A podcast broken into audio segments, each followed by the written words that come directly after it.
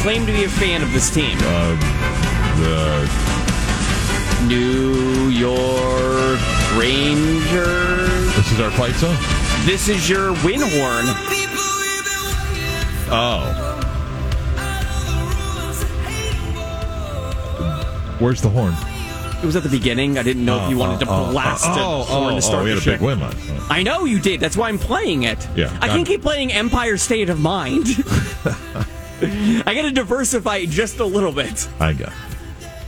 Happy uh, Wednesday, everybody. Welcome to the Beat of Sports. I'm Mark Daniels on the eve of Thanksgiving. Glad you're hanging out with us. Um, maybe some of you with the day off today, spending some extra time. We appreciate that. Japan has just scored to make things level against Germany 1 1 in their World Cup match. Wow. Uh, we got a couple of World Cup updates uh, coming up for you. Uh, there was a match played earlier uh, today, Morocco and Croatia, a scoreless draw, and Germany Japan now tied at uh, one.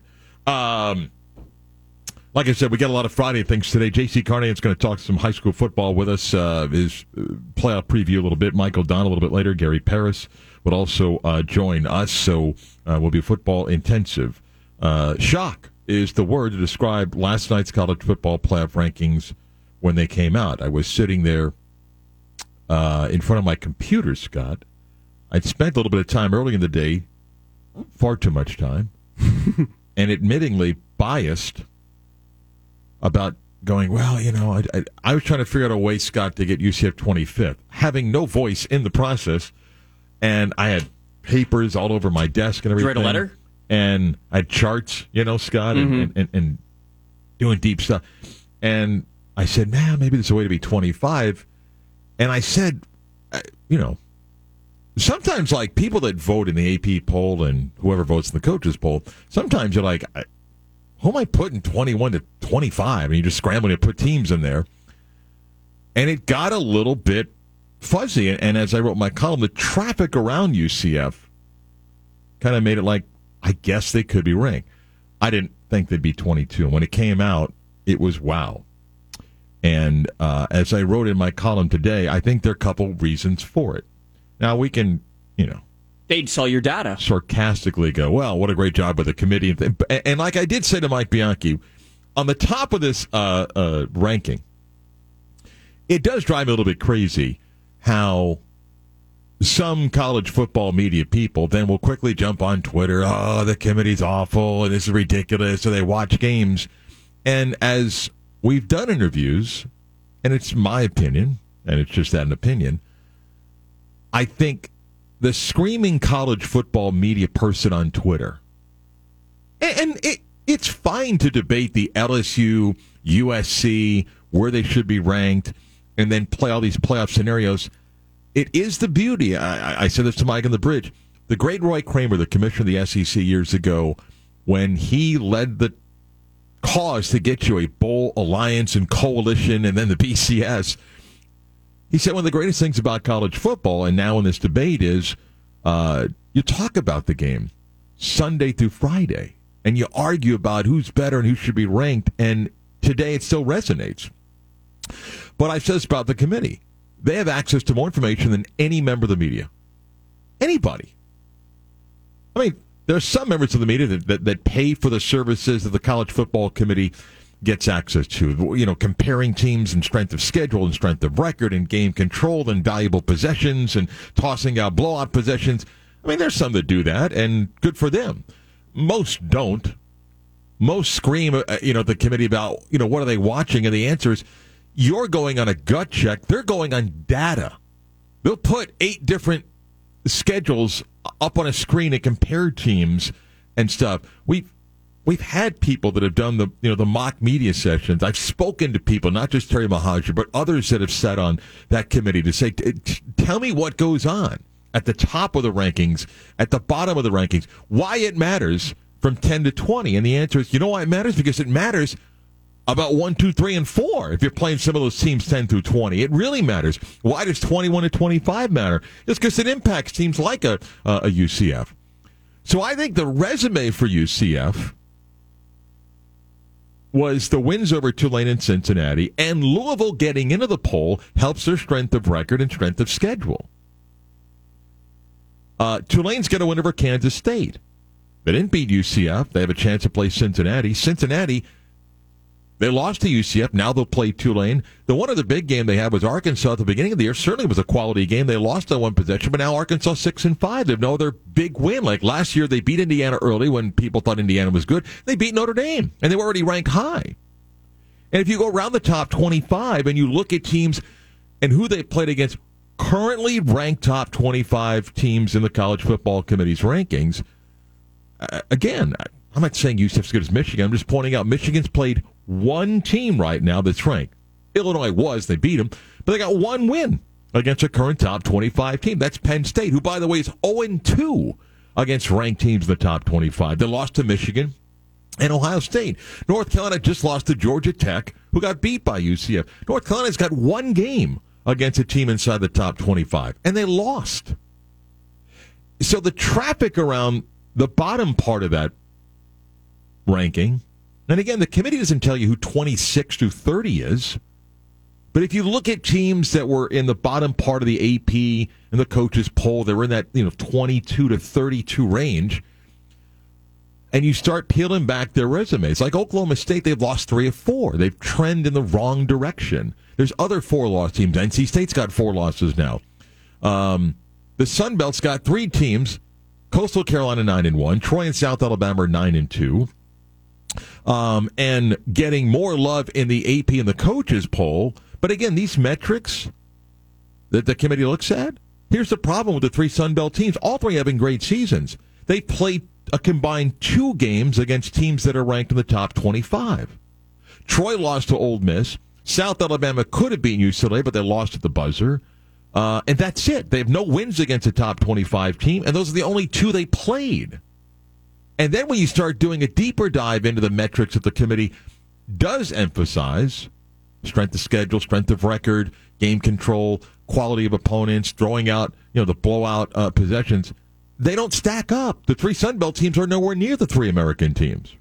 So as you began to eliminate teams, you're like, well, I I guess it's possible that UCF can be ranked. And the other thing, again, the brand value. Like I discussed with Mike, there's plenty of national both fans and members of the media. By the way, Japan just scored to go up 2 1 on Germany. Wow. Um, that hate UCF. They hate them from 2017, hate, you know, the quote Twitter mafia, but it's still built a brand. And they're 58 and 15 from 2017 on. And and I, I think there's a value in what Cincinnati, Houston, and UCF have benefited by getting into the Big 12, the coverage of that, maybe to influence a couple members of the media. Whatever it is, I don't know. But I do think that also is a factor. And now, now you got to run with it. I mean, they've lost the chance to host the conference title game. But now they win Saturday, they're in the title game. And yes, I do appreciate a couple people pointed out, and I'm editing my column now. Last night's college football playoff ranking is the one that now matters. Next week's ranking does not impact the scenario of UCF winning and getting in. If for some reason Tulane and Cincinnati play this classic, incredible game, and the committee thinks, wow, I don't think we should drop Tulane that far. It doesn't matter where UCF is now. This is the last ranking they use to break that tie when it comes to what would be three tied teams if Houston was to win. If Houston loses, then UCF has the tiebreaker over both Cincinnati and Tulane. But that poll last night is the last one that they'll use in the event of a three team tie if you have teams ranked in the top 25. So whatever the reason is, the resume of wins, uh, the brand build in the last few years, doesn't matter. For the argument up top on the national level about LSU and USC, here's where I think also some West Coast people are losing their mind right now, screaming that USC should be ranked ahead of LSU. It's SEC bias. Okay, remember, the committee is not assuming anything about Notre Dame and the Pac 12 title game. The committee didn't tell you last night there's no way that USC is going to move ahead of LSU. LSU's now where they are. If they win, the, listen, LSU's got to play Georgia. Relax right now if, if you're a USC fan. To some degree, who cares where they are right now? Let USC go out and play Notre Dame. And if they win, maybe the committee will be impressed and That'll change a vote. Then they would play in a Pac 12 title game. Let them play that game. Let the body of work play itself out. And the committee may feel in two weeks, hey, what USC's done against UCLA, Notre Dame, a Pac 12 championship, it's worthy of moving them here ahead of LSU. And if Georgia beats LSU, then it's a moot point. Now, there's potential chaos in there, and there's Michigan, Ohio State. And if they play a great game, should they fall behind? I don't know.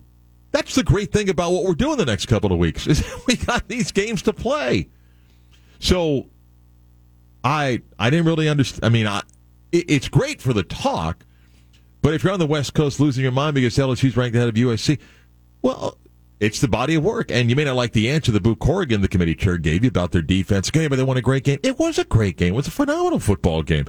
But his point about the defense, I, listen, that he gave you an answer. And there may be other metrics in comparing schedules right now of the body of work. USC is going to benefit by playing Notre Dame. LSU will not get any schedule benefit by their game this week. So that's the beauty of all of it. Our World Cup schedule is brought to you by our friends at Greenway Dodge and Greenway Ford. And uh, Morocco and Croatia scoreless uh, draw earlier. Japan leads Germany 2 1 in the 87th minute. Later today, Spain, Costa Rica, Belgium, and Canada is your World Cup schedule. Brought to you by Greenway Dodge and Greenway Ford. Take 50% off manufacturer suggested retail markup. One location, 2,000 vehicles available. Visit or shop greenwaydodge.com and greenwayford.com. Your complete satisfaction is our commitment. Greenway, the only way. J.C. Carnahan, high school football preview. The playoff action coming up next. It's time to preview the night of high school football action across Central Florida with the Orlando Sentinels' J.C. Carnahan. Be sure to check out the Sentinels coverage at orlandosentinel.com and click on the varsity section.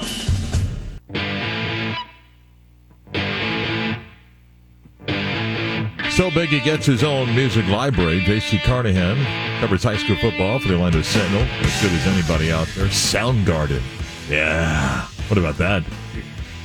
Yeah, man. I tell you what, this actually makes me want to pull out some Soundgarden uh, uh, music later on today, man, to get ready, you know, to head into this holiday weekend, man. Looking forward to it. All right, we got a lot of football to get to because of the way uh, the playoffs are set up. Uh, uh, scheduling's even a challenge, so let's kind of walk through some things and go back to last week. Uh, class four uh, Metro. Uh, wow. Let's start. Lake Mary beat yeah. Seminole last week, 12-8.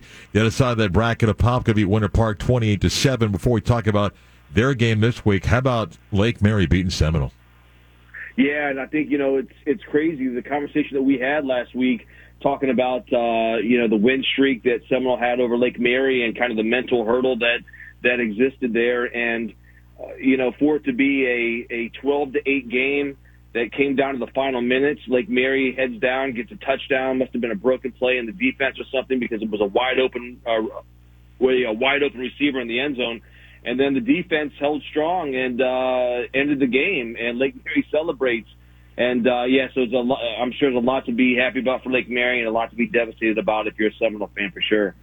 Uh, surprise at the 28-7 Apopka margin against uh, uh, Winter Park. Well, I'll tell you what, man, this is another example of just the program putting it all together late in the season. As we've seen time and time again, uh, Apopka's playing for a region championship for the fourth year in a row, um, which just sounds crazy. Um, and they jumped on Winter Park early, and they did a little bit of uh, spread offense, a little bit of the single wing uh, run game, and uh, the defense prevailed. That that that uh, was a twenty-eight to seven finish. Man, that was pretty impressive. Uh, let's go to the bottom of that bracket. Ocoee beats West Orange 29-28. Another great football game. They'll get East Lake. Ocoee's a football team that we talked about during the year. Uh, played a tough schedule. Lost to Apopka by one. Battled Edgewater within ten. Lopsided game against West Orange. A three-point loss to Dr. Phillips. Maybe the strength of schedule helped. A big overtime win against West Orange.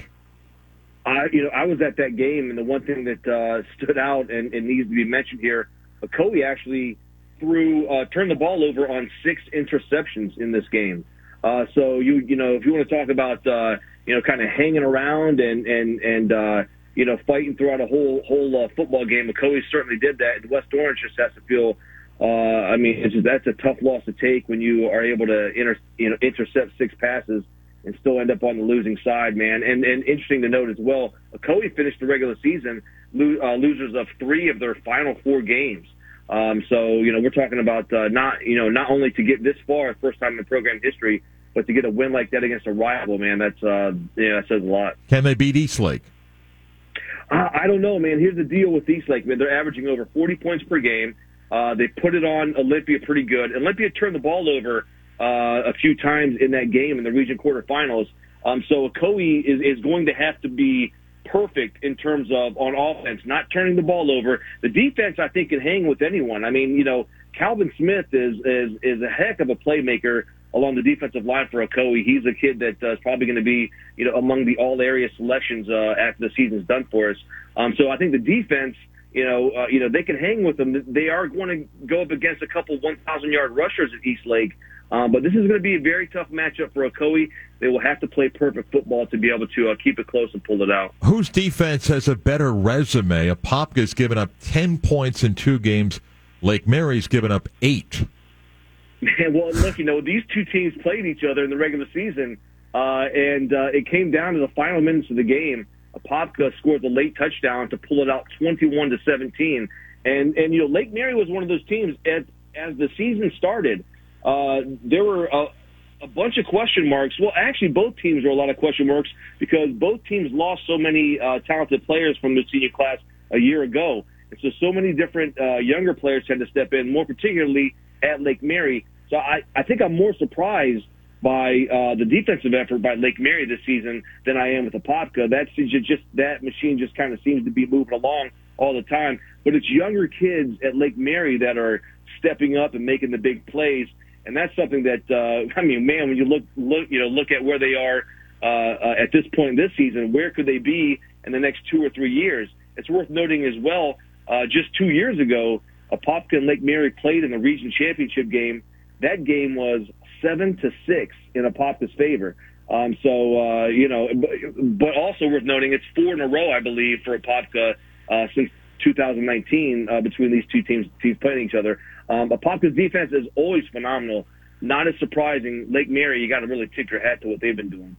Uh, quickly, 10 o'clock hour, WYGM Orlando, WJRR HD2 Cocoa Beach, Orlando Sports Leader, Mardano Zabita Sports, JC Carnahan, the Orlando Sentinel with us. Our high school football playoff preview tonight. We're out Thursday and Friday, so JC kind of join us. Uh, if we go to uh, the Class 3M bracket, uh, the Metro side there, Edgewater beats Tampa Bay Tech 28-24 uh, to advance. We'll get to the Jones Oviedo game in a second, but Edgewater and a four-point win last week.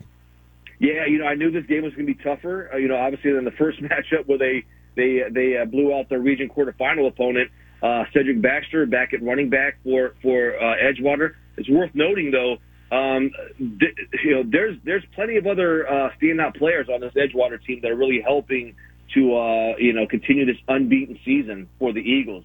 And uh, it starts at quarterback. Chase Carter has been been uh, you know so great this season in terms of helping that run game uh, which is now averaging what what 225 uh, yards, something like that per game. Uh, and I think they've scored 37 rushing touchdowns as a team. Um, and then even on defense, uh, they created some turnovers last week against Tampa Bay Tech. Um, and all of those things are going to have to happen uh, as we, you know, start, you know, get closer to talking about this uh, match, this rematch with Jones. All that stuff's going to have to happen. Being able to run the ball well, uh, you know, forcing a, a turnover or two in the game, uh, of course, this weekend. Um, but uh, I knew it was going to be a tough matchup last week for Edgewater. Not so surprised that they, uh, you know, pulled it out in the end because uh, they are uh, one of the best teams in the state. When, when you look at the FHSAA power rankings uh, after the regular season, Edgewater, um, you know, you know, you know, is ranked up there uh, number two, I believe, in the state uh, in all classifications, and Jones actually is number 13 overall. So this weekend's matchup, two of the top teams in the entire state. We talked last week about the scheduling uh, issues to get the game in, and they played it in the morning. On Saturday, Jones beats Oviedo 49 to 21. We'll get to why this week's game is also not Friday, but thoughts on the margin of Jones' victory against Oviedo.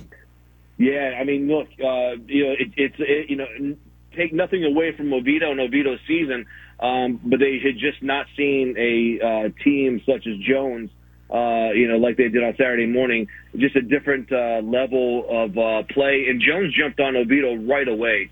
I mean, from the opening minutes of the of, of the uh, game Saturday morning, uh, and it and it really was never close. And it's just a you know it, you know it, you know it's just it just speaks to what uh, you know Jones is able to do. Not you know special teams, offense, defense.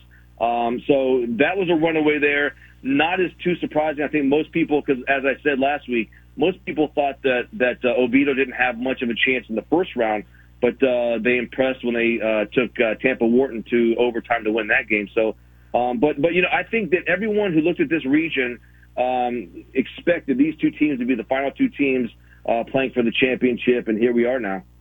Um, Edgewater plays Jones. Before we get to the matchup, for those that are not aware, following what you've written, can you explain why this game is going to be played on a Saturday? Yeah, I mean, you know, you know, a, a, a couple elements to it. So uh, it's going to be Saturday, 1 p.m., uh, which actually cuts into my Ohio State Michigan uh, viewing uh, experience. But uh, but you know, hey, uh, you know, the job the job comes first. But uh, you know, last week going into the game, uh, parents at Edgewater uh, they got a message from the principal saying, "Hey, we're going to put extra lighting in the parking lot. We're going to have extra police presence." Um, and then the official word from the school this week uh, after the move was made, because I reached out to find out why the why the move was made, and they just said that hey, we wanted, you know, because Jones played Saturday, we wanted uh, both teams to have, uh, you know, about the same amount of time to uh, get ready for the game. We also wanted to you know, uh, you know, to have it on Saturday where we, you know, there's there's better chances of us stocking up on security and things like that. So, uh, no real, you know, information on why the game was moved to Saturday afternoon. Um, you know, I, I, you know, look, um, you know, I know these teams will play any day, any time of the day, whatever. But uh, there's something special about a Friday night, and I think that. Uh, you know, playing this at one o'clock in the afternoon kind of takes away from that. But uh, should be a great game. I'm going to be there for it, and I'm looking forward to it. A couple of other area teams keeping seasons uh, alive. Osceola in the defensive battle, Beach Treasure Coast. They get Vero Beach, which is always tough to go to Vero Beach. Vero Beach played Treasure Coast, a common opponent there.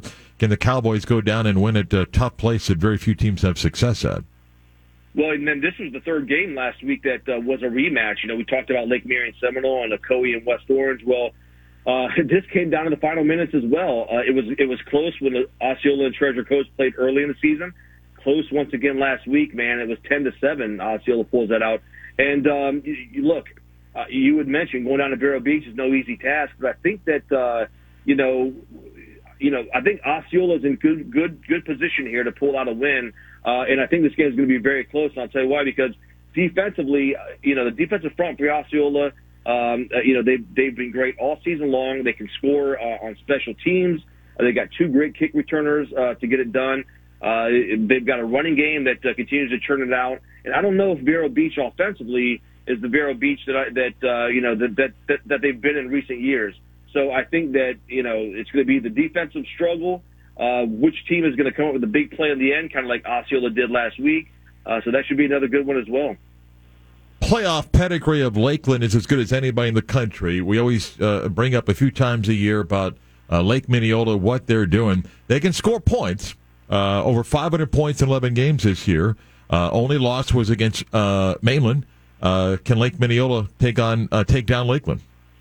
This is another one of those things where I talked about Oviedo playing a you know a you know toughest opponent in Jones last week. Lake Minneola has not seen a team like Lakeland this season, and Lakeland's one of the uh, best teams in the state. Uh, they're ranked nationally. Um, both these teams explosive on offense, uh, playing great defense. Uh, you know, of course, throughout the season. Uh, Lake Neola, you had mentioned the loss to Mainland. They they also have a close win against Wekiva. Uh, but as I said, man, um, this will be the toughest uh, uh, opponent for Lake Minneola. Uh, I mean, a lot of people are not going to give Lake Minneola much much uh, of a chance in here because when you look at the strength of schedule, um, you know, Lake Minneola is one of those teams that just that, that just doesn't stack up well in terms of uh, you know comparing based on the competitive uh, uh, you know tough teams out there. So going to be tough, but there's nothing to lose for Lake Minneola here. Okay, Lake Minneola was a state runner-up in 2020. Um, so this this this almost fits into their advantage. They can throw the ball, they can run the ball, um, and if, if they can keep the mistakes uh, out of the way, uh, and who knows, maybe they can shock Lakeland. But it's gonna be a tough one for them. He's on Twitter at JC Carnes, ended with a Z. Uh, check all their work out also at OS Varsity on Twitter. The Sentinels got you covered for all the high school playoff games on Friday, as well as the Saturday game uh, as well. Have a happy Thanksgiving. Thanks for everything, and enjoy the weekend. Happy Thanksgiving. You guys take care. Uh, JC Carnahan with some good stuff, previewing the upcoming weekend of playoff high school football action. Another stunner in the World Cup. Uh, Argentina lost to Saudi Arabia, and uh, about 10 minutes ago, it's gone final. Japan after trailing one nothing, beat Germany a two to one. That's why it's an amazing tournament. And let's go now to Skip Bayless and Shannon Sharpe to break it all down. What did they? Uh, uh, Patrick Beverley's defense for the Lakers. I think yes, was the, that is what they opened their show with. Yeah, right. World Cup, right into that, right into that. Not even like post match breakdown, no. right into that. Yeah. Laker defense and Patrick Beverley. go. Yeah, there you go. So you break it down. Uh, Keith Smith's going to break down. I am going to ask him about Patrick Beverley's defense, but he's going to talk some NBA for this weekly visit uh, next.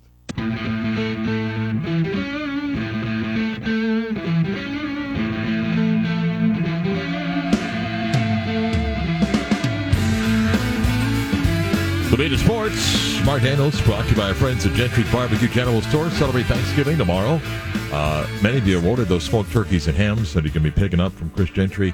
Uh, for all your grilling needs, uh, please visit uh, Gentry's right behind that Krispy Kreme uh, in Winter Park. Let's talk some basketball with Keith Smith, who joins us on these Wednesdays. We always appreciate that. He's on Twitter at Keith Smith NBA. Keith, good morning. How are you? I'm doing well. Thank you for having me. Uh, lots of stuff uh, to get to. By the way, Keith's got another uh, new pod up that he's uh, got out there. He's posting up uh, with Adam Taylor. So more work that you can get latest basketball news on. You can get the link if you go to again his uh, Twitter at Keith Smith NBA. I've said this, and I want your thoughts. it, it it's not criticizing the Magic. I don't know why so many guys get hurt. It's difficult to judge Jamahl Mosley because what am I judging? How he handles a shorthanded uh, roster and rotation. But it is frustrating. And as I said, at some point now, a quarter of the season becomes a third of the season where it's almost like another season is slipping away here. So I don't even know what I'm asking here, but so many guys are hurt. How do you even evaluate? Yeah, it's really hard. It, it, it, it, I know people get upset when I say this, but wins and losses don't really matter right now for the Magic. They, they, they weren't going to be a very good team this year, no matter what. I know some had hopes that maybe they would make a run and and get into you know the play-in tournament and those kind of things. I, I thought that was always a little bit pie in the sky. But what does matter is development minutes and minutes where you can see this roster together and start to figure out who fits and who doesn't fit. And that's what you're losing here. The losses in the standings, who it doesn't matter. No, no one should really care about that. What people should care about is we haven't seen any minutes with Paolo Banchero and uh, Markelle Fultz yet to see how do they work together as a duo. Can a front court of Carter, Banchero, and Isaac play together? What does that look like? Um, we haven't seen any of that. Finally, Gary Harris is back starting to see that a little bit. But that's what we got to see. We got to get these guys on the floor, ideally, you know, for the last 60 or so games here and start to get a look at, all right, what does this look like uh, moving forward as, as we do start to uh, get to a point where wins and losses matter. Yeah, it, it, it's just frustrating. Because again, I don't know how you judge Jamahl Mosley. I think he's doing the best he can with the rotation that he's handed on a nightly basis, and it makes it hard to go out and uh, compete. Um, can you explain how hard it is to do what PJ Tucker has done to play 30 plus minutes in four consecutive games and score no points?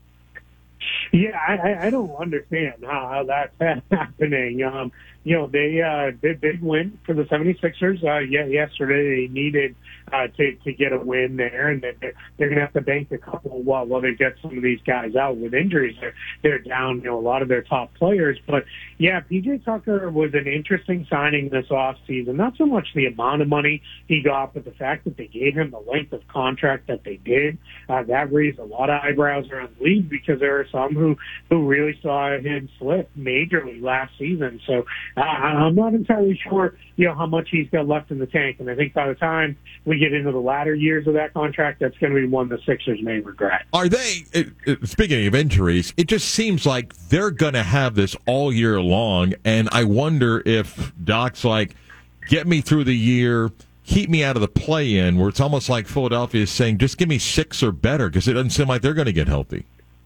Yeah, th- that's what happens when you build your team around a couple guys with known injury issues. Uh, James Harden went from being one of the more reliable uh, players in terms of injury uh, that were around for years and years, but now we've got a few years in a row of you know pretty lengthy injury history. And then when we get over to looking at Joel Embiid, you know he's going to miss 20 to 25, maybe even 30 games this season. It's just kind of how it works with him. So we're kind of at the point where are we going to start figuring stuff out here, Philadelphia depth wise, because they've left themselves a little bit shallow. Um, because all right, if he's going to miss time, Harden misses time, then you get a third and, and even a fourth guy, just to Tobias Harris miss some time, uh, and Tyrese Maxey's out. That's when the, your lack of depth really shows out.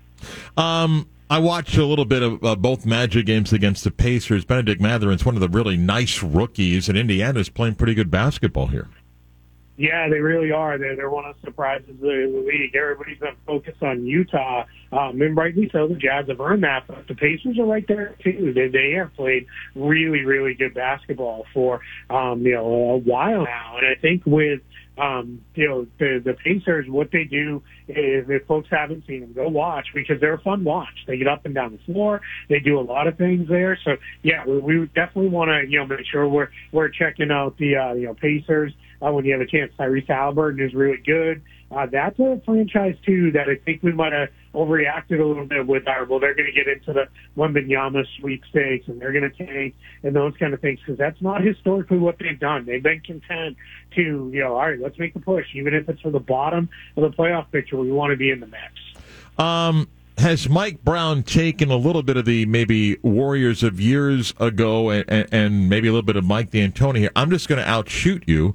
Uh, the Kings are kind of fun. They got six guys in double figures. They shoot a lot, and they're playing good ball. They really are. Another fun story, and they again get up and down the floor. Now sometimes those things can be hard to sustain. There's occasions where all right, the teams that play really fast and, you know, their offense reliant, sometimes those, those teams don't have the staying power. But the Kings seem to have figured some stuff out. They, they've made some really smart roster moves, uh, really get, getting back to the Sabonis trade. I know Haliburton's great and giving him up was tough, but you rebalance your roster in that deal. And in having, uh, you know, Domantas Sabonis in there now, he works with De'Aaron Fox, created a pretty good two-man game, adding Kevin Huerter and Malik Monk, gave them the shooting that they were missing uh, because too often or not, it would be the guard would fly up the floor, you know, create a transition opening, and then the shot would get missed. But now they're they're in a position where, uh, you know, those shots are going down. So that's a really fun team out there in Sacramento. Yeah, uh, every team's doing this. The Magic have a number. They just did it with Indiana. They got the Sixers. They got Toronto and Boston. These back to backs at home. Um, uh, Keith, has there been feedback? I mean, I know players probably like it because you're not traveling that extra trip, and uh, it seems like the league is committed to doing this. I don't know if there's a certain number that you can't go past, but has there been feedback on these many two game sets?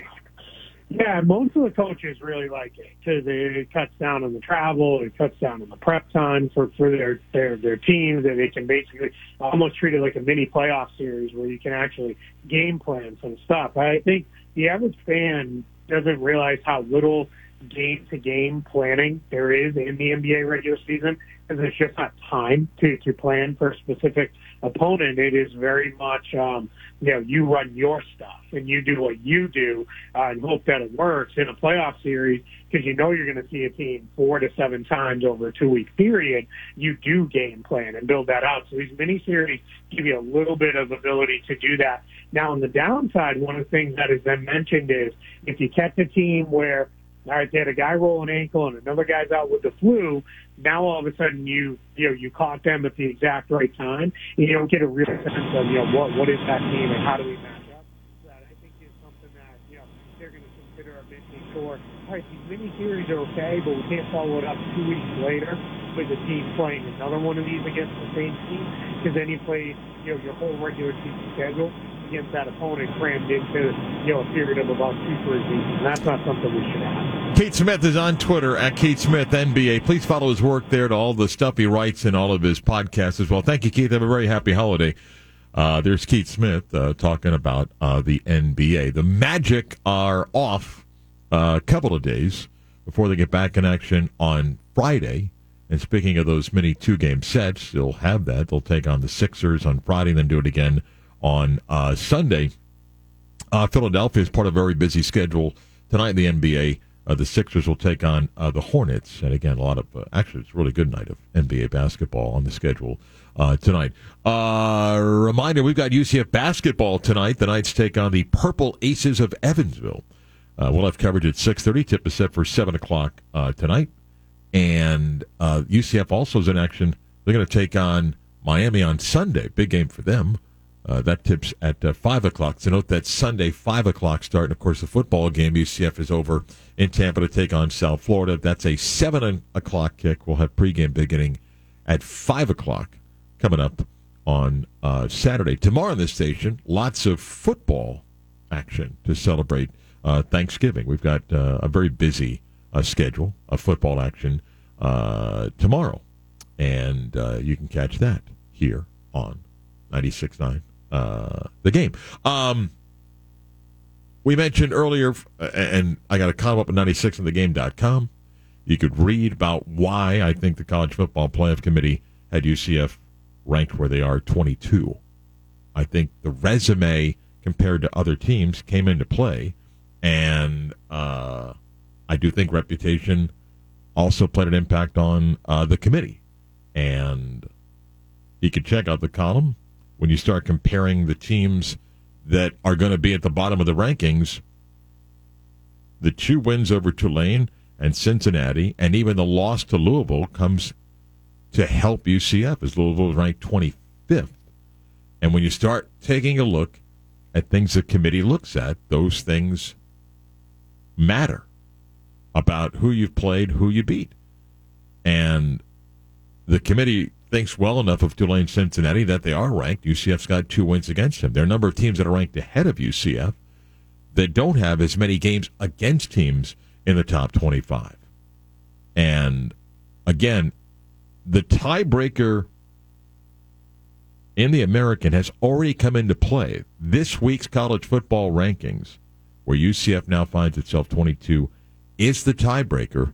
If UCF beats South Florida, next week's college football playoff rankings does not play a role in the tiebreaker, and UCF would uh, get in. Speaking of UCF, their game against South Florida, Drew is a good friend. Uh, who we always enjoy catching up with, and I sat uh, yesterday uh, across from, and we were talking about UCF uh, football. And uh, he invites Knight fans, the Poor Choice Tap House, Mills 50 District. Got a little gathering on Saturday. Morning, Drew. How are you? Good morning, Mark. How are you? Good. I'm doing great. weekend. Uh, insane after you and I met yesterday. Look what a few hours uh, does to change. Tell folks what they can enjoy if they're not going to Tampa. What's happening at Poor Choice Tap House on Saturday? Oh, well, we're going to be ready, Mark, on Saturday. We're ready for the big game. As you can tell, we gifted a nice little ranking here, and we're going to make it all worthwhile on Saturday. Uh, we'll have the watch party on starting about 6 o'clock at night. The game will be on all the TVs, and we'll have the sound up.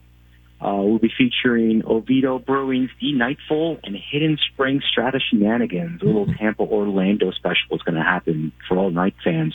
As usual, we'll have a food truck, we'll have cornhole, and we'll have beer pong outside. So come on in and let's celebrate. Uh, hopefully, a big win. Uh, outside of Saturday, uh, just tell folks the schedule. The place will be open holiday weekend. A lot of folks have some things going on. So you guys are there tonight, and of course uh, for the weekend. Yep, yep. So we're we're gonna be there tonight. Of course, we got live music there tonight uh, with, with with food truck and music, live music and everything.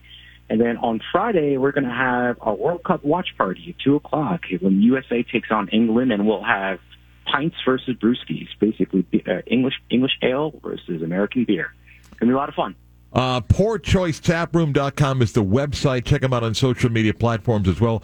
Uh, Mills 50 District, it's Poor Choice Tap House. Thanks, Drew. Appreciate it. Happy holiday. Thank you. Happy Thanksgiving to you too. Thank you. Mike O'Donnell talks about college hoops next. Time now for Step Back Three with MOD on the beat of sports. No, I don't have street cred. It's the guys around me have street cred. Coming up, we'll give his top three Thanksgiving side dishes. Top three Thanksgiving side dishes. Again, top three side dishes from Mike O'Donnell, not just what they are, but why they're in his top three coming up. That's worth sticking around for. But you know how hard it is, Scott, to get the color analyst of the Beach Bracket Championship game of the Green Light Sunshine Slam, which Mike O'Donnell called last night. UAB beating Georgia. They won the Beach Bracket, not the Ocean Bracket. The Beach Bracket. Well, the thing is, I noticed you sent me a guest list yesterday. O'Donnell wasn't on it. You sent me an updated one today. Right. So I'm assuming you were going through his people to to make this happen Well, when you get done doing the Beach Bracket, MOD, it's hard to get a hold of you. But uh, welcome. Good morning. Well, you should have went through my agent first, Mark Daniels. Hello. Wow. Um, yeah, yeah, yeah. The little Daytona. Uh, I- it is my fault. So, Scott, um, it, it is my fault why the the little show run there. Uh, my name was added late because I did the forget to text Mark back uh, situation. That was that was my fault. That Mark did text me uh, in plenty of time, and I failed uh, miserably in that. So it is No, my listen, it's fine. You're a busy man. You got a network blazer. It's. Uh, I, I, I was grateful you responded this morning, and you know we easily adjusted. Oh my gosh! yeah. I, I, I do miss. Uh, yeah, I, I wish every morning started with a little patronization for Mark Daniels. That'd be great. Wow. I'd love that. Um, all right, I want to dive into something. I, uh, uh, you'll be there tonight when UCF takes on Evansville, uh, and then the Knights got a big game against Miami on Sunday. But give me some thoughts about UCF's two wins down in the Bahamas. They beat Oklahoma State, rounding down 17, and then beat Santa Clara. And Johnny's team has a nice little rhythm going here. So I won't be calling the game tonight, um, but, but but I will be watching it. Um, UCF is, and I've I've been talking to people just outside of the UCF bubble, you know, nationally, and there's there's a three consensus uh, uh, that comes up when you talk about UCF. Is number one overachieving. Is I don't think anybody thought that this UCF team would be this good. When you, when you beat Oklahoma State, you beat a really good uh, Santa Clara team, you beat Florida State. And those wins, when you're talking non-conference wins, uh, Oklahoma State is still trying to figure out who they are, and the same with Florida State. And we expect both teams to get better as the season goes on. Those could turn into quad one, quad two wins when you're talking about, hey, who's on the right side of the bubble come NCAA uh, tournament selection time. So two huge wins in non-conference play for UCF. They've overachieved. Their defense is good. Uh, very, very good. If you look at their defense analytically, they're they're not just in the top 100 in the country. They're creeping up on the, uh, the top 50 best defensive team in the country, and they're doing it with a lot of different guys. I think, Mark, I think the unsung hero for UCF has been backup point guard Jalen Young, who probably wouldn't have seen as much time if Darius Johnson didn't get hurt but Jalen Young as the backup point guard has been really good. So when you're talking about overachieving, you talk about their defense, and the third thing is everybody's all in on Taylor Hendricks, and, and rightfully so. Uh, if you talk to media members uh, after the game, uh, uh, uh, uh, just a few games ago, I was talking with an NBA scout, and they said, "Yeah, he's he's the real deal. That that kid is really good and really special, and he got the MVP." Uh, of the tournament down in the Bahamas, and he looked every bit as advertised coming out of high school, and he's played at a, at a level that I think Coach Dawkins and staff thought he was going to be really good, but he's playing at a level that I don't think most people nationally expected him to play at. Uh, and he's been excellent. And those three things have been the formula for UCF success. You've had guys, role players have overachieved. The defense has been exceptionally good, and they have a star in Taylor Hendricks. And right now, this UCF team is really fun to watch. And you add in Darius Johnson, who is a big time point guard, one of the best point guards in the American Conference. When he gets settled in after a couple games coming back from injury, this team is certainly ready to surprise people, not just in the American, but nationally. Um, I know that they've gone through a ton of changes. It's a new coach. Can you explain Louisville at 0 and 5 and not even being in any game? No, I don't even know what to say. I've watched a couple of their games, um, and they are uh, they, they're, one of the worst major Division One. They might be the worst. pow- They are the worst power Division One team in the country right now. Uh, they look like one of the worst Division One teams in college basketball. Uh, it's it's bizarre. Now, it was a difficult, uh, you know, Coach Payne inherited a difficult situation. He had to add in pieces that would normally not add in. Um, but they, their problems, Mark, are vast. But their biggest problem is their backcourt. They do not have a good backcourt. Um, I, I hope that they get better. I think college basketball is great when Louisville is great. I, I think it's more fun just in general when Louisville's really good. But they have so many problems in the backcourt. It's it, it's kind of difficult to actually break down because they're not scoring, they're not defending, they're not taking care of the basketball. Uh, there's some serious problems, no question. Um, I've watched uh, them twice this year. You and I've talked uh, about them the last couple of years. Uh, I think nationally they're much more accepted. Houston can win the national championship. I mean, they went to Oregon and they won, which is oh, not surprising. They were just better in every aspect of the game, and I think they are one of the best teams in the country. You know, one of the best uh, explanations I've heard about what Houston is, because you know everybody automatically goes to the defense and rebounding, and rightfully so. If you look at the last five years, top 10 in the country in defensive rebounding in every possible aspect, whether it's transition defense, half court defense, offensive rebounding, defensive rebound, all of it. it it's all off the charts. And nobody talks about their offense. And their offense has gotten better and better over the course of the years. They take really good shots. They always have one or two three-point shooters. They just don't. Uh, they don't play this wild, fun, open style offense. So in the uh, uh, beach bracket of the Sunshine Slam in Daytona, which I just got done calling, uh, one of the teams in there is St. Joe's. St. Joe's historically has a very, very good offense. They run an NBA-style open offense where they shoot a ton of threes. They want threes or dunks, threes or dunks.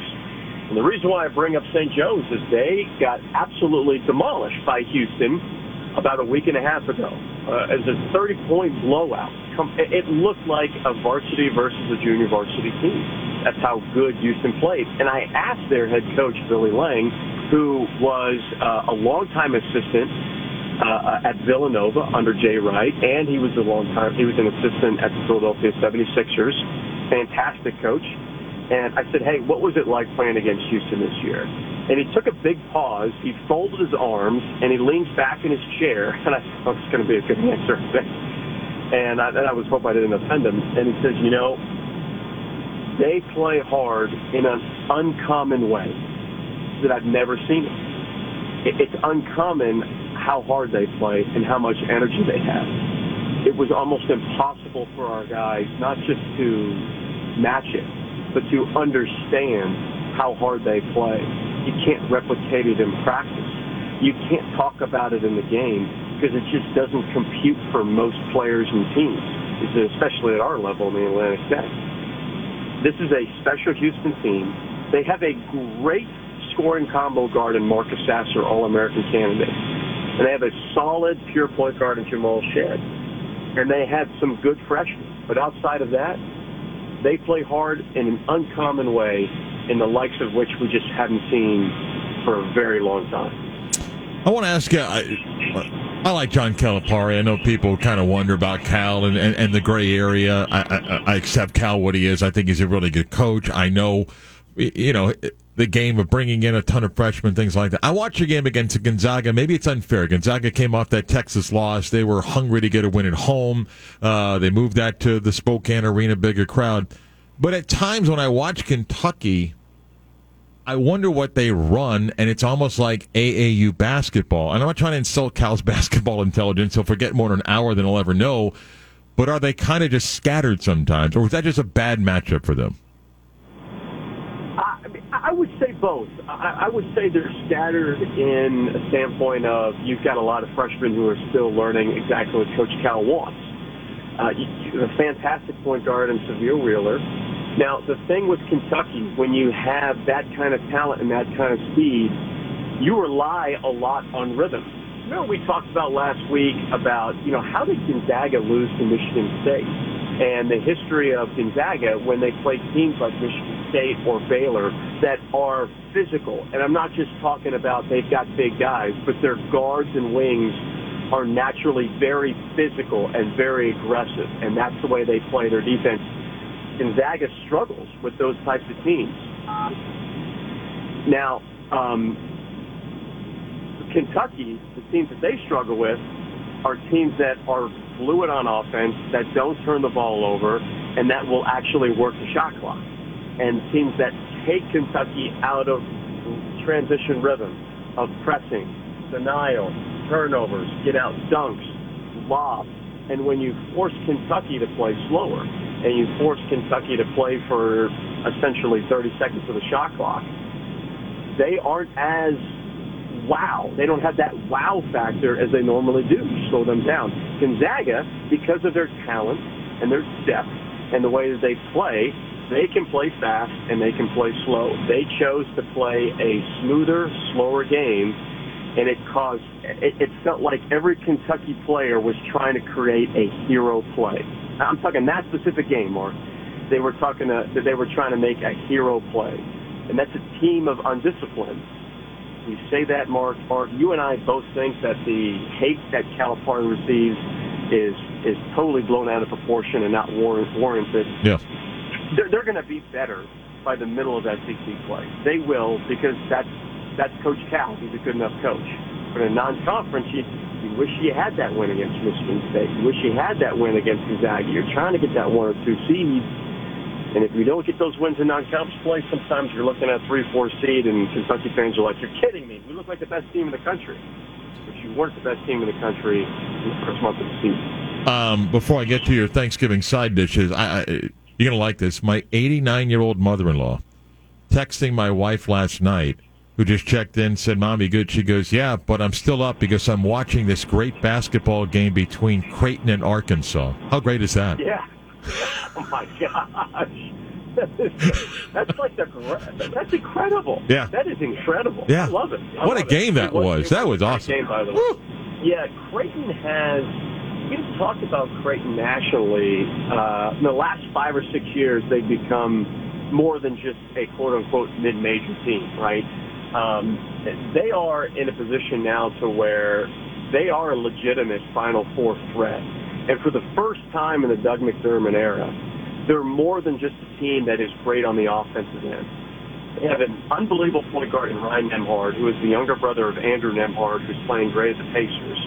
They have a transfer from South Dakota State who is one of the top mid-major scorers in the country in Baylor Scheierman. And so their offense is just as good as the Creighton offenses in the last five years, which has always been top in the country. The difference is, is they have physicality and an anchor on defense. They have a great center, and they have wings that play a physical style defense of where they'll get out in denial and get out in passing lanes. And it really bothered Arkansas yesterday really bothered Arkansas. I know they were shorthanded and they didn't have Nick Smith, their best player, but this is the first time a Baylor team is lead on offense and really, really good on defense. And right now, Creighton looks, I don't know, Mark. I mean, they look like more than just a top 10 team to me.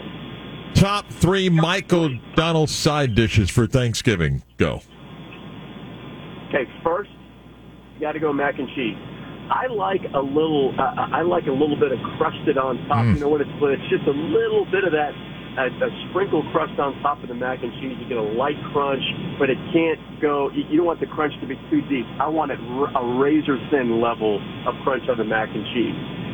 The second actually uh, uh um, is maybe very obvious, but I just when you can when you get a big old bite of turkey and you've got some nice mashed potatoes, and gravy. That's great.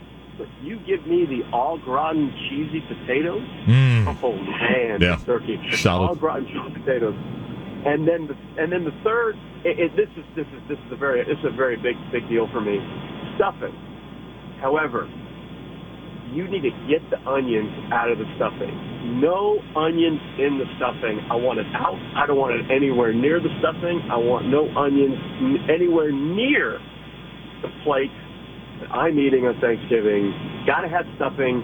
I'll drizzle the, we'll drizzle a little gravy over the stuffing. If there's onions in it, you can forget about it. That's Mike O'Donnell. It's a solid top three side dishes right there. Thank you, Mike. Have a great holiday. Appreciate it. You got it. Happy Thanksgiving. Thanks, Mark. Uh, Mike O'Donnell with a busy bevy of basketball knowledge right there for us. Whoa, you throwing some like uh, alliteration in there. Yeah, I did. Yeah. Uh, 11 o'clock hour will feature Scott in the News, Movie Wednesday, and maybe a guest. We'll see. Uh, we'll come back, kick it off. Uh, next, let's get a world. Let's really do the news. Yes. Now it is time to do the news. But now it's time uh, for the news. 11 o'clock hour, WYGM Orlando, WJRR, HD2 Cocoa Beach, Orlando Sports Leader. Mark in the Beat of Sports. What up, my news heads? What's going on, everyone? Another edition of the news. And we got some big news just dropped, Mark. Get your opinion on this. During a team meeting minutes ago, Jets players were informed that Zach Wilson is not starting this Sunday's game versus the Chicago Bears. Go. Per Adam Schefter, Richard Todd, former Jet great quarterback, will be replacing him. This is true. That's what he said. It's not true. Um, in 2020, remember the Jets were 0 13. Mm-hmm. They won two of their final three games and lost the chance to pick Trevor Lawrence. Now, you could say that Lawrence hasn't exactly worked out in Jacksonville, but they were in position to get the number one pick. They took Zach Wilson, and despite being five and two, the team is going to make a change. They're in the playoff hunt, so it's not like they're playing meaningful football. Mm-hmm. And former South Florida legend Mike White or Raven champion Joe Flacco. Now the options. Interesting. How does this affect your fantasy team? Uh, none. I have no jet on it. Oh, okay. Chris Kreider scored twice in the third period, and the New York Rangers overcame a two goal deficit for the first time this Oh. season in a 5 3 win over the Los Angeles Kings. Yeah. Take that, Wayne Gretzky. State, statement win for you guys. Take that, Yeah. After overcoming tough games against unranked opponents, top four teams in the college football playoff rankings remain the same. While LSU stayed one spot ahead of USC at number five, Georgia led the selection committee's rankings for the third straight week. Followed by Ohio State at number two, Michigan at number three, and TCU at number four. The Buckeyes and the Wolverines, who play Saturday in Columbus, both trailed in the second half last week before keeping their undefeated records intact. Tulane is once again the highest ranked group of five team at number 19, following its home win over SMU and UCF's home loss at Navy. Again, uh, got a column at 96thegame.com. You can go read why I think the committee did what they did. Part of it is they could justify it based on the resume. And again, the reason why last night's college football playoff ranking matters, I didn't make the rule. That is the that is used in a three team tiebreak. Is last night's rankings, not this Sunday's uh, uh, or, next Sunday's rankings. This week. So if UCF wins Saturday, they are in the conference championship game. Uh, not to play on the road, but but they would be in the conference championship game. For Orlando, oh, actually, no other uh, college football news. Sorry, this didn't update. Uh, Lance Leipold has signed a contract extension mark that will keep him with Kansas. I believe it's through the 2045 season.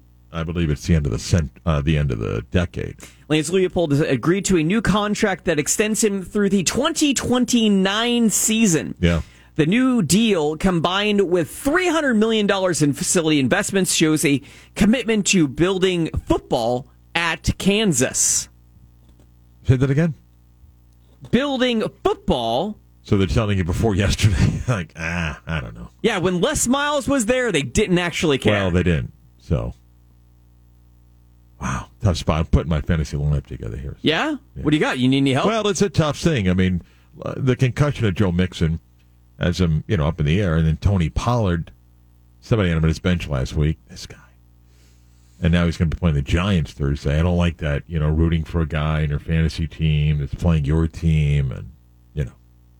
Text in now. What No, should no, Mark no, do with his Please, fantasy please, team? please Five zero eight five don't. No. Oh seven. God, please don't.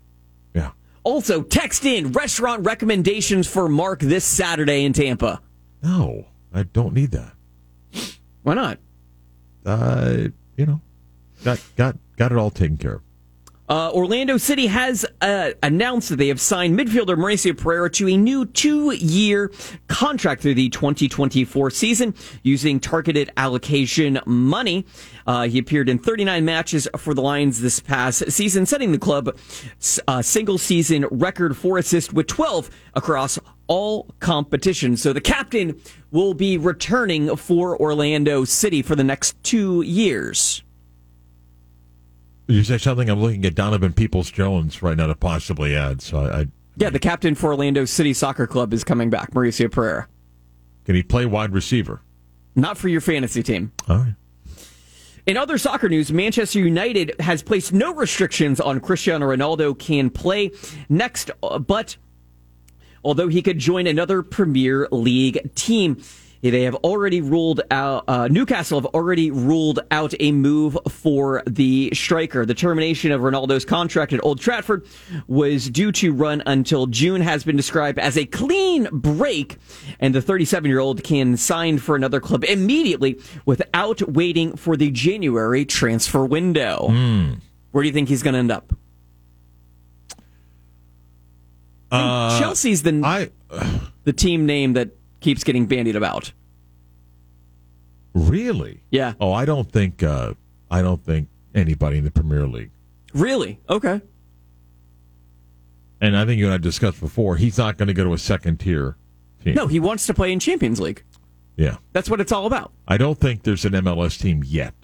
Yeah. I do believe he plays before Messi plays here. Mm-hmm. Uh, by the way, what do you make of the uh, reports that uh, Manchester United now could be the next? The Glazer family says they're open to Mhm. a possible sale. Does that go for about the same as Chelsea? Uh, I think maybe more. Okay, just because they got a lot of debt issues, um, but uh, it is an unbelievable time in Premier League soccer for the brands that have become available. It's uh, just shocking. You know, you might get a mid-tier, low-level team, but to have these elite brands be either up for sale or potentially for sale is amazing. Houston Astros ace Justin Verlander and St. Louis Cardinals slugger Albert Pujols won baseball's comeback player of the year I'll play Kurt this weekend, the fantasy football. Oh, are you? Are you nervous? Well, I, my, my team is. Well, I mean, we're barely alive right now, so Are you close to like the relegation zone? No. This will still take my money, but um, you know, I got to make a run here if we're going to make the playoffs. Verlander, the American League recipient, returned from Tommy John surgery to lead Houston to its second World Series championship. Had the lowest ERA in the majors and was a unanimous winner of his third Cy Young Award. Pujols, honored in the National League, came back to St. Louis for his farewell season and posted his biggest numbers in years at age 42 and he became the fourth major leaguer to reach 700 career home runs. This is what comeback player of the years are supposed to be. Not like it's your third year in the league and you've done nothing. This is a comeback player award. You have to be coming back from something. All right. Uh, and oh, in other uh, quarterback news, uh, Sam Darnold will be the next man up for the Carolina Panthers. Where's Jake Delhomme when you need him? You know, got a good quality starter as Jake Delhomme. I mean, he's sitting on a 19 for 33 for 167, two touchdowns, two picks, and run for 34 yards. Do you want me to look up what Jake Spain Delhomme just is? scored uh, one nothing. Do you want me to look up what Jake Delhomme is doing right now? Uh, yeah. And then let me guess his age. Oh wow, okay. Uh, This guy right now trying to spell Delhomme, hoping that it comes no, I know how to spell Delhomme. Trying to figure out, carry the. Uh, I'm going to say Jake Delhomme is 46 years old. Jake Delhomme is 47 years old. Ah, not bad. Not bad. Uh, the last update, he's returned to his hometown in Louisiana. He's working in banking and uh, he last? breeding horses. Really? Yep. Last uh, Can you name all of the teams that Jake Delhomme has played? New Orleans, Carolina. Yep. Cleveland. Yep. Am I leaving somebody out? You're leaving one NFL team out. I don't know. Who, who's the other one? Houston Texans, 2011. You also left off the Amsterdam Admirals. whoa, whoa, whoa, whoa! whoa! You didn't ask anything about I NFL said what Europe. teams. I said what teams he played You for. You didn't ask anything about NFL. I said what teams. I can tell you where he played college football. Okay. He went to southwestern Louisiana before they just dropped it and became Louisiana because I know the Raging Cajuns and have been there to call a game.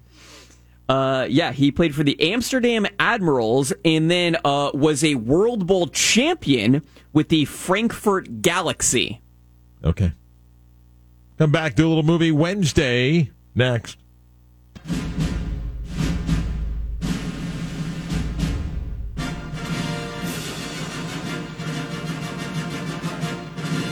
Time for Movie Wednesday, boys and girls. Latest happenings on the big screen that you may watch on your handheld device. It's Thanksgiving weekend. It's always a big movie weekend, although I don't know, Scott, in the new era of how movies are released, if this remains a big weekend. Oh, it used no. to be the Wednesday of Thanksgiving was a monster time to bring out a movie. Uh, it, it's and you know what?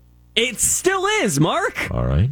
Uh, yeah, because we've got uh for just a few days, Glass Onion, a Knives Out mystery. The Netflix movie will be in theaters. Also, there is Strange World, the new Disney animated movie. Yeah. And also, uh, uh, we've got Bones and All, the uh, cannibal I'm sorry. What? Bones and All. Okay. A, a- a- a movie on cannibalism? It's but it's a love story. Well, of course it is. Uh, also, the Fabelmans, the Steven Spielberg movie about himself. Uh-huh. Yeah, so there's uh, She Said as well, the movie about Harvey Weinstein uh, and the investigation into that. Uh, there's a lot of movies, uh, new releases coming out. Okay. And, and, because I know you pay for the streaming service, I guess I do. Top Gun colon Maverick will be uh, coming to Paramount Plus at the end of December. Do I have that? Probably. I don't know. You probably do. You just don't realize it. I don't think I do. Yeah?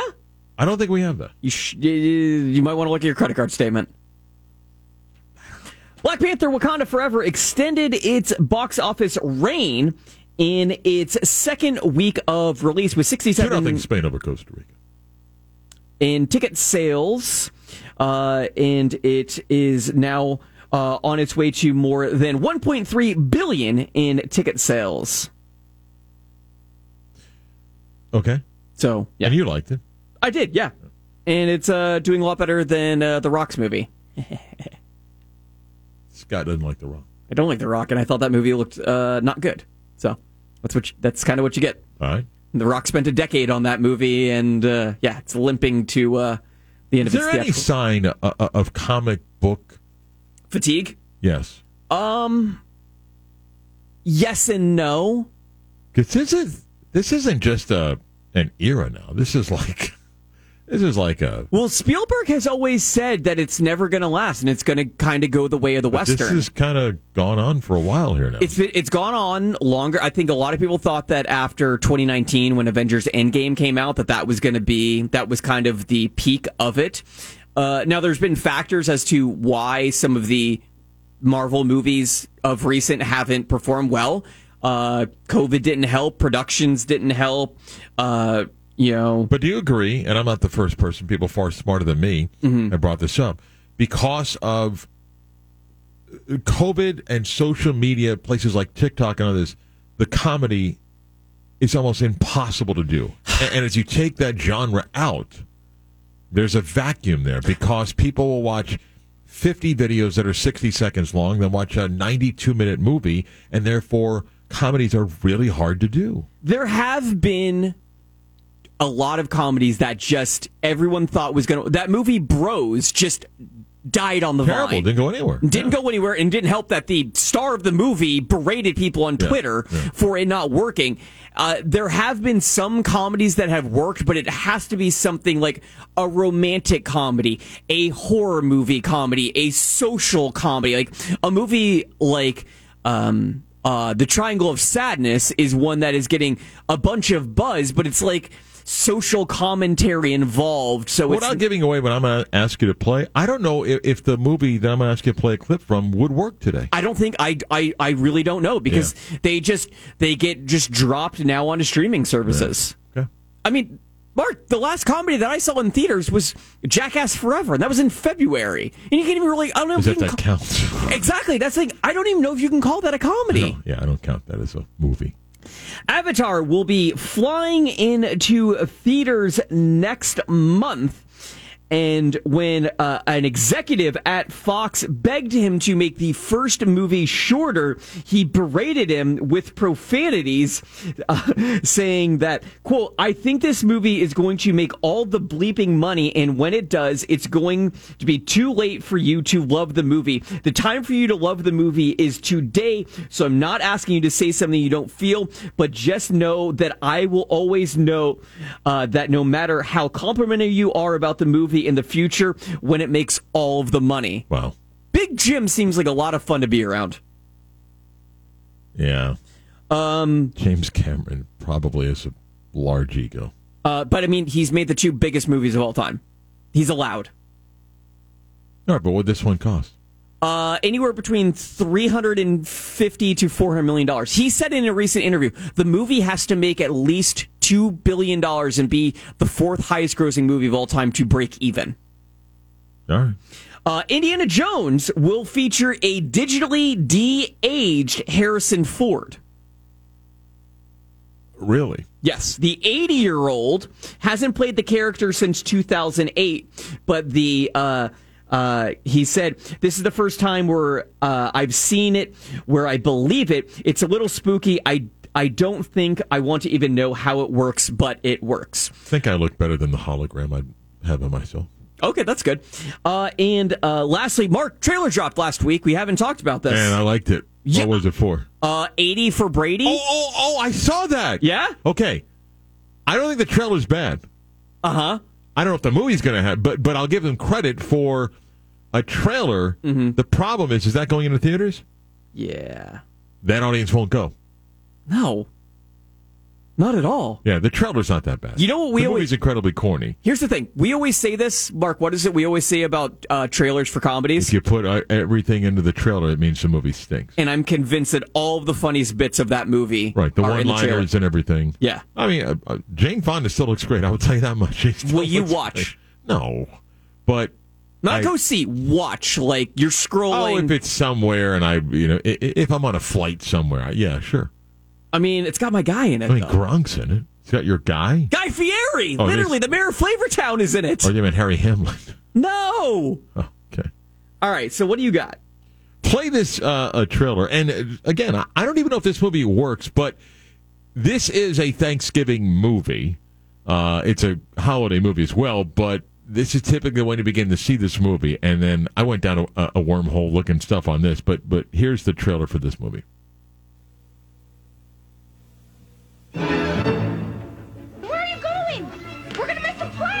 When the McAllister family left on their Christmas vacation, Did we miss the plane? No, you just made it. Yeah! they forgot one small thing. Have yourself Ah, terrible feeling. Did you lock up?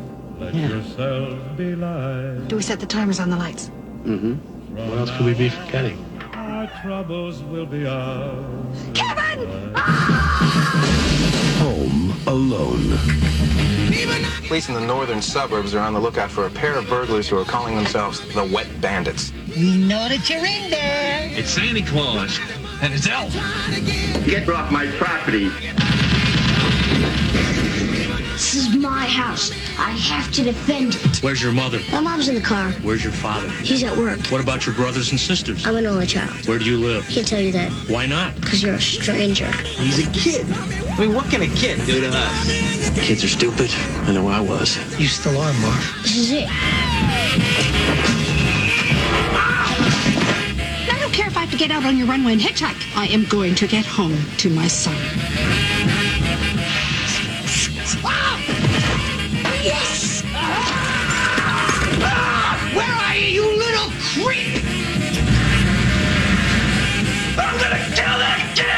Why'd you take your shoes off? Why do you dress like a chicken? Gus Polinski, Polka King of the Midwest. If you have to get to Chicago, we'll gladly drive you. Hey, guys. Yesterday, he was just a kid. But tonight, he's a home security system. You guys give up or you're thirsty for more? from John Hughes. You know, I got a feeling this is going to be your best Christmas ever. A family comedy without the family. Home Alone. Are you here all alone? I'm eight years old. You think I'd be here alone? I don't think so. Directed by Chris Columbus, coming November 16th. So, uh, Why did the voice get so evil right there? Coming November 16th. yeah, 1990. And again, I, I don't know if you could do that comedy today. Um, so I went down the wormhole here. John Mulaney's parents would not allow him to audition for the role. Huh. Macaulay Culkin had done Uncle Buck. Yes, he was familiar with Hughes. He was the choice, but they felt, hey, we got to get a bunch of other people to at least attempt uh, to see if we have anybody. Um, De Niro and Jon Lovitz turned down the role that Joe Pesci takes as Harry. Mm-hmm. And now we do this all the time. You're like, no one else could play the role. Like Pesci's Yeah. perfect at that. Uh, Daniel Stern does Marv. Uh, John Candy had one day to shoot this. Yeah, we've talked about this, yeah. And he was so important to John Hughes, he let him ad lib everything. And it shows. Oh, but it's great. Because her reactions are like she's never heard this before. Right. It's fantastic. Um, Winnetka, Illinois is the town where that home is. Now, they redid a lot of the home in a studio, and it's the same town that Hughes did a bunch of movies Uncle Buck, Planes, Trains, Automobiles, 16 Candles, Ferris Bueller's Day Off, and The Breakfast Club. It's a pretty good run. Yeah. It's a pretty good run of uh, movies. Um, the tarantula is real. The scream is perfect. Uh, the scream is perfect. And then Pesci actually bit Macaulay Culkin's hand, and to this day, he still has the mark on his finger Oh, weird. from it. And uh, it goes on to be a massive hit, and to this day, still works. Didn't like any of the other ones. I like the second one. I did. Um, and it still holds up today. But I don't think you can release that today. I'm looking through all of the movies that have come out this year, and I'm I'm I'm trying to find a comedy that isn't like an animated thing. Yeah, I don't think you can come up with. I can't. Yeah. Yeah. Um, Kieran Culkin, by the way, now of Succession fame, is in that movie. Oh, he's um he's Fuller, right? He's He's the one that wets the bed. that's correct. Yeah, don't give him Pepsi. There you go. Uh, Gary Parris will preview UCF's now all important game again against South Florida next. Wow, we've had some amazing broadcasting today. I hope you've heard it all. I mean, if you missed something really cool, I'd feel sad. Oh no, I think I'm gonna go there. I think I'm gonna weep. Thanks a lot. Listen to what you may have missed by downloading the Beat of Sports on Demand podcast.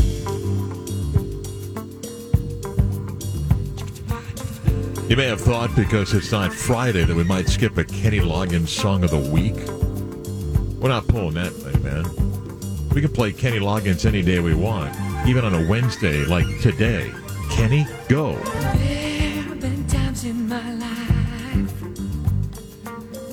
I've been wondering why. Still, somehow, I believe we'd always survive.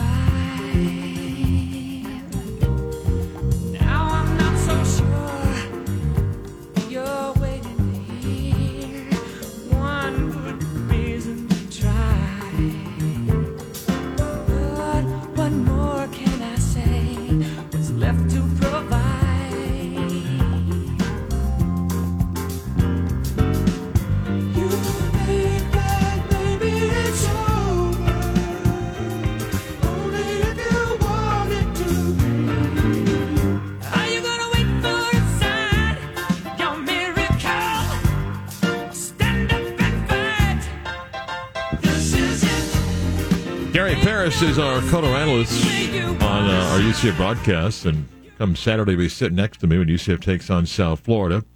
Uh, Gary was busy with uh, high school uh, radio show last night down in Vero Beach, and I don't know when you learned of what happened to the college football uh, rankings, but um, wow, what a difference a day can make, Gary. Now you go from not controlling something, you don't get to play a home game, but uh, something else now to play for this coming Saturday. How are you doing? Yeah, you're exactly right. Matter of fact, we were doing it at a a pizza uh, pub and uh, where we had the coaches show, and they have TVs all around. So when they did put it up, I was like, "Wow, we're we're we're at 22." I'm like, "Whoa, that's fantastic!" And the place in there really enjoyed it when they saw that. There were a lot of UCF fans that are Vero fans too that uh, uh, were applauding for the uh, for the ranking as it is. So uh, that was good news. Gary, let's go back last week. You know, as you look back at Navy, what went wrong? Well, you know, Mark, there there are several things that when I I look back at that game and I and I really thought about the our ability not to run the ball. We had 24 carries for 84 yards of um, of rushing, where we've been hitting around 240, 100, 250 yards. Our inability to extend the series every possession we had, we you needed to be able to run the ball. We were three of 12 in uh, in uh, third down uh, situations and one or two for fourth down. And another thing that disturbed me when you look back, we only had the ball 20 minutes out of a 20 out of a 60 minute game, and that that really that really tells you a lot about how well Navy played against us. And there was one guy, I say, one guy wreaked havoc on us that uh, brings back that memory. It was number one, John Marshall, their linebacker, who they put all over the field. They had him from from walking back as a as a drop back safety, or he'd come flying up as a linebacker playing uh, on blitzes. That young man had ten total tackles against us, four tackles for losses, and four sacks. So eight of his uh, ten tackles played havoc on us in the backfield. So those were the things I got away. I, I took out of that game uh, from us uh, for us, Mark. Uh, Gus Malzahn said that John Rhys Plumlee is the starting quarterback, and here UCF takes on a South Florida team, Gary, that defensively they are, in some stat categories, the worst in the country. So, what is the opportunity, and what does UCF need to do on offense in this game? Well, I, I think that I think our offensive line has got to come with their A game, would be you know at least a B plus or A game to to make this thing work. We've got to run the ball. We have got to get uh, uh, you know we've got to get Harvey in back into the game, get him a, a bunch of takes and kick carries, and we got to get Bowser some, uh, some opportunities. We've got to do a better job protecting the quarterback, and uh, we've got to be able to run the football. We must. I still think we need to get over 200 some odd yards of uh, rushing. I think we can do that against this defense. But I saw also the running game opens up the passing game a lot more for Plumlee and for Keene if he's in there uh, at any time. So we've got to be able to establish a run game, Mark, and we didn't do that against Navy. South Florida put up uh, 42 last week. Uh, they're on their fourth quarterback. Um, you got an interim coach. Some position uh, changes uh, as far as coaches go. They got a really talented running back. Um, so defensively, what's important for UCF? Well, you're right. Uh, they got a freshman quarterback. We've got to get to him. Tulsa didn't do a good job of putting any kind of pressure on him or create any havoc. At one time, uh, Byrum uh, uh, Brown was uh, 21 of 21 in his first 21 passes. We got a chance to watch some of that game, and uh, he was 21 of 25 total. So that's 84% of his passes he completed as a freshman and uh, for 240 yards, he threw three touchdowns, which really tells you that this young man was on his game. And he ran for 76 yards on 12 carries. So, I mean, he created havoc both as a thrower and as a runner. And then you throw Brian Battie in there. He had a 160, he had a career high 169 yards on 19. So, defensively, we have got to shut down their running game as best we can, and we've got to put pressure. We've got to disrupt this quarterback, this young freshman quarterback. We've got to put, you know, uh, some create some situations where we either hurry him or we sack him to take him out of his rhythm and never allow him to get into sync with the game. Fans and media, we get caught up in all this stuff. The TV show last night, and now you know UCF's back in a position to, to get to a conference title game and get to a big bowl game. I'm sure players know what's at stake, but I, I'm not quite sure that they get the same roller coaster of emotions, or do they? I, I, I think that players, I think after a game like that, and I'm going to tell you, I've, I've been in some games where we've gotten blown out and you just, you're embarrassed for yourself, you're embarrassed for your team, and uh, then you lose a game like you did like last week. I've been in situations where you look back and say, what happened? We, we really, we're a better team than that, and it just didn't happen. So I think players, they'll get, I think players get caught up in what their position, what they did as a team. They got to get ready for South Florida. They have to put that Navy game behind them, and I guarantee you by Sunday, you know, after they the coaches had a day to think about everything, and they started thinking on focusing on South Florida because you can't step back and you can't dwell on the past. You've got to get ready for the future, and there is a future here now. And uh, with the ratings coming out, uh, that really gives some boost, and I think it gives this team some momentum, put some fire in them. I mean, it not that they did, but they just they needed a, a boost, and that would be motivated me if I knew all we had to do was win the game, and we're in the playoffs for the conference championship. That's a great motivation right there. And this, these guys will go back and they'll do that because you got it. Uh, Williams is a T. Will is a Travis Williams is your defensive coordinator. And that guy's he is a he'll get you fired up. He gets me fired up listening to him. I'm in the in the press box with you, and I get fired up out there watching him go on the sideline or listen to his interviews. And and he's a great motivator. He's a great teacher, and this team will bounce back. And offensively, I think uh, we, we our offensive line will do a, have a, probably hoping to have the best game of the year, and I look forward to that. And and uh, so I just think it's a matter of getting motivated yourself, and, and they will, Mark. They absolutely, I truly believe that this team will be ready to play on Saturday night. Have a happy Thanksgiving. Love to the family. I'll see you in a couple of days. All right, buddy. Thank you. Gary Parris, some insight to the UCF uh, Knights and their matchup uh, coming up against the Bulls of South Florida. Come back, put a wrap on our Wednesday show next. Time for the latest news, gossip, trends, and off the wall stories. Trends. Ooh. That's the craziest thing I've ever heard. UCF basketball tonight. Uh, the Knights take on the Purple Aces of Evansville Nice. uh, for tonight. You know, uh, uh, Chris producing now? Yeah. Uh, 6.30 pregame, tip set for uh, 7 o'clock. Uh, then we got NFL football Thursday all day. Uh, all day tomorrow, the triple header tomorrow, all right. uh, beginning at noon. Um, I was going to ask you this: when we return on Monday, what team will Lane Kiffin be the coach of? Ooh. Ooh. I don't know. He has um, carefully chosen his words and tweets regarding rumors of him going to Auburn. From one reporter. and then uh, kind of mocked that reporter. But I, I don't know. That'll be a really interesting question. Uh, we'll have to see. But that's a very good question. The Egg Bowl is uh, tomorrow. Will that be Lane Kiffin's last game? Good question. Florida, Florida State, Friday night. Um, Gator broadcast on 540 WFLA. You think they'll do good ratings with it being on a Friday now? It'll do well. Okay. I mean, we say it, it, it's not going to draw 10, 12 million people, but it'll it, it'll. It's at night though, well. right? So it doesn't worry about the Yeah. U.S. U.S. men's uh, first match against Wales drew over 8 million people. Not as big as it was in 2014, the last time the U.S. was in the World Cup, but a decent number. I think the match Friday against England will do very, very well. Um, so, anything big you got? Uh, d- I, told, I told you I'm I'm working Memphis basketball this coming weekend out at Disney. You'll be out at Disney uh, being the engineer for a couple of their games? I will, yeah. Okay. Yeah, I'm excited. I'm excited about that You're not going to wear like Mickey ears and sit courtside.